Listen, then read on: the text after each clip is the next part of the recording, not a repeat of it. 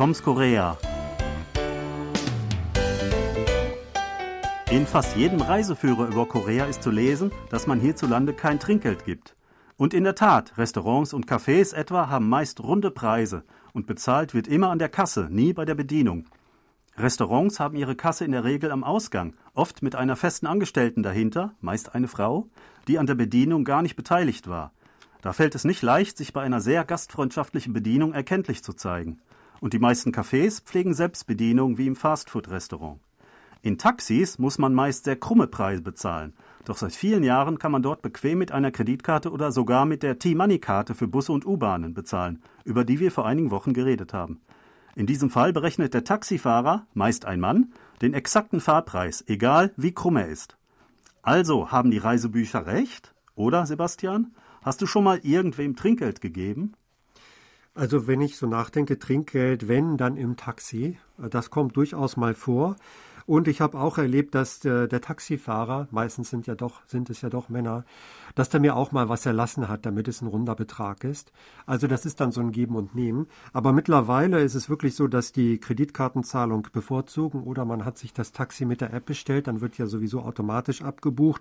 Also das hat sich auch erledigt, jetzt im Taxi Trinkgeld zu geben, weil man das äh, immer elektronisch macht oder bargeldlos. Ja, sonst gebe ich äh, wirklich kein Trinkgeld und nicht, weil ich so äh, knausrig bin, sondern weil das gar nicht verlangt wird. Ja, ähm, früher, als wir noch immer alles bar bezahlt haben, da war das wirklich ähm, einfacher, naheliegender. Also im Taxi hat man das gemacht, äh, richtig, um Preise aufzurunden.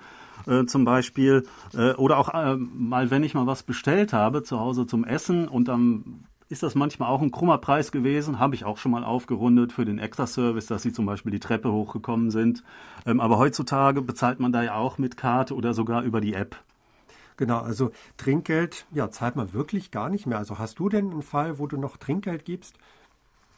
Ähm, in letzter Zeit glaube ich nicht mehr, ähm, aber ähm, man könnte zum Beispiel beim Taxifahren, wenn man da mit der Karte bezahlt, könnte man doch noch ähm, ein paar Scheine extra geben ähm, ein, zwei Tausender Scheine nochmal extra dazulegen als Trinkgeld. Ähm, oder ähm, ja, äh, Touristenführer zum Beispiel. Es kommt, kamen immer mehr Touristen in den letzten Jahren nach Korea und viele davon haben mit Westlern zu tun gehabt, die ganz automatisch ein Trinkgeld danach geben wollten. Und da scheint sich das wohl so eingebürgert zu haben. Einige, in einigen Blogs spricht man von 5 bis 10 Prozent, andere sogar 10 bis 20 Prozent Trinkgeld, die man dann geben sollte. Aber gut, ich habe auch in den letzten zehn Jahren keinen Touristenführer ähm, mehr ähm, bezahlen müssen. Genau, aber sonst, also wenn man zum Beispiel in ein Restaurant geht, wie du gerade schon erwähnt hast, ähm, man zahlt nicht am Tisch, da kommt also keine Bedienung und man bezahlt dann dort und gibt dann Trinkgeld, sondern man geht immer nach vorne. Da ist jemand an der Kasse und da wird genau der exakte Betrag bezahlt, meistens dann auch wieder mit Karte. Und ich finde es eigentlich wunderbar. Also für mich ist das immer Stress, äh, sich Gedanken machen zu müssen, welches Trinkgeld ist jetzt angemessen, dann immer schnell im Kopf rechnen. Ich finde das einfach super, dass man einfach, wann man möchte, das Restaurant verlässt, vorne bezahlt und dann ist alles geklärt. Das finde ich wirklich gut. Anders als in anderen Ländern, also USA zum Beispiel, ist das gar nicht notwendig, dass Kellner, Kellnerinnen oder die Bedienung halt äh, Trinkgeld bekommen muss, äh, weil sie so einen mageren Lohn bekommen.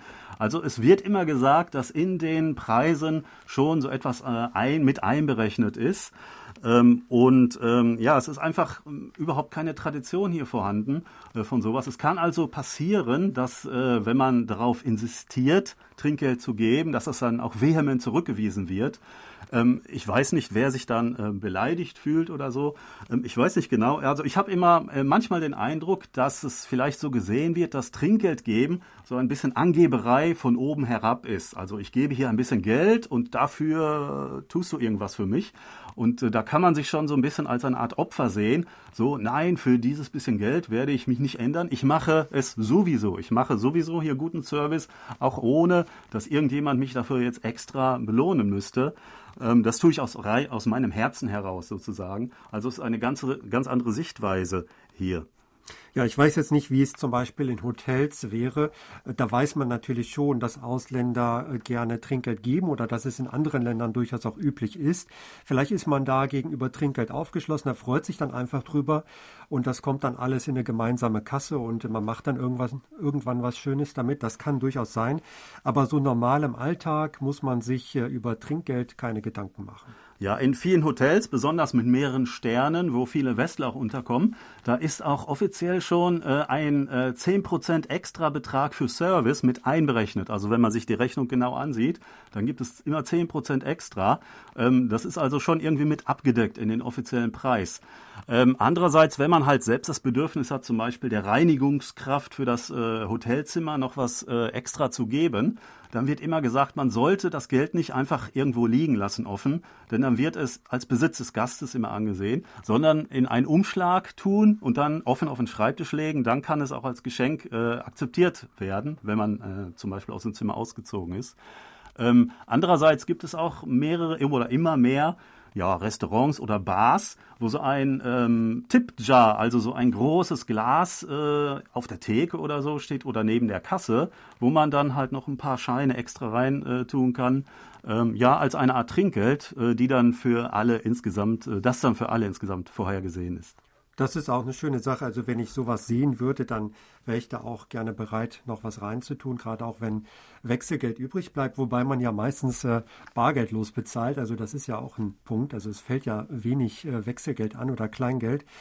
Aber ja, das würde ich dann schon machen, aber es ist eben nicht üblich. Nein, es könnte ähm, aber ähm, sich weiter verbreiten, ähm, vorausgesetzt es kommen weitere Touristen ins Land, äh, jetzt nach der Pandemie, ähm, die weiter äh, Trinkgelder gerne geben möchten. Und äh, ja, dann könnte sich das vielleicht ändern.